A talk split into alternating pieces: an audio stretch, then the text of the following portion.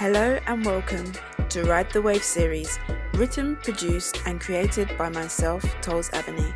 You are listening to Season 1, Account 1, Alistair. I'm sitting across from probably the most talented person on my team, excluding myself, and even if his face was not riddled with contortions of disappointment, frustration, and anger, even if he was beaming at me with all of his astonishingly perfect white teeth, his aura oozes a deep disgust and fury that I cannot possibly blame him for, if I'm honest. Yet, that's never really been my strong point, so I find myself addressing his unspoken contempt with, I'm sure more opportunities will present themselves in the future. You just have to wait for your moment, state your case, and no doubt the promotion will be yours. I know what I'm saying is a lie. He knows it's a lie. Because the fact of the matter is, he has been the highest performing team member for five years straight, has years of experience, has the confidence and trust of the clients, has pretty much a spotless record. In fact, there is little more, if anything, he could possibly do to be better. But he won't get that promotion. No, he'll always lose out to nepotism or someone that's been recruited with a little more experience. At least, that's what I tell him. The thing is, maybe if he joined in a bit more with the after work drinks or attended some weekends out with the work lads, we love a good pub crawl or a secret night of debauchery away from our wives and partners. Shh, don't tell anyone. It would help raise his profile and his case. I get that he has a rather sick dad who apparently needs quite a bit of attention, but he's got a part time carer.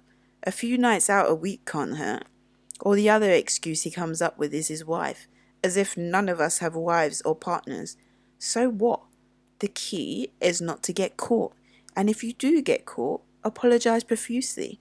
Buy flowers, buy diamonds, take her on a shopping spree, play with the kids a bit more than usual. That usually does the trick. If she leaves, you don't panic. You just Turn up at her work with lunch, send flowers and gifts every day, for as long as it takes, and she'll come back. They always do. Then, after a while, back to business as usual. But he doesn't get it. He just doesn't get it. The other day, I overheard him talking to the other black guy in the office, Everton, and do you know what he said?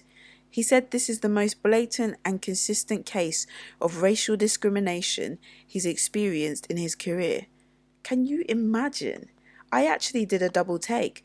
I had a mind to fling open the door I had prized slightly ajar to hear what they were speaking about. They seemed to go off together quite a lot. I was beginning to think something very untoward was happening between the two of them. Instead, I coughed and I opened it as if I had just arrived to the kitchen. The only reason I didn't raise it was because I don't fancy being labelled a racist when it's clearly a case of mediocre people skills. And besides, I was late for my 1pm appointment with Sheila, and I do so love our rendezvous. She's a nice interlude from the wife every now and again. Anyway, obviously the conversation stopped, and I found myself reflecting on how ungrateful some people are. Roy's dad worked 80 hour weeks cleaning streets, buses, tubes, basically all the places that make our capital operate as the wonderfully glamorous city that it is. And here Roy is, 40 plus years later, earning more than his father ever earned in his life, with a house he owns, a nice car, and a good job, a pretty wife in a good job too. But he wants to sulk about not getting a promotion and call it discrimination. Yeah, when I think about it, I can't really see where he's coming from. And if he would focus on what he has instead of thinking he's better than everyone else and needs more, he would see that he's got it very good indeed. You can subscribe to Ride the Wave series on Medium and follow on Instagram at Ride the Wave series. Alternatively, use the hashtag Ride the Wave series to engage. I'd love to hear your thoughts. Thank you for listening, and I hope that you enjoy riding the wave.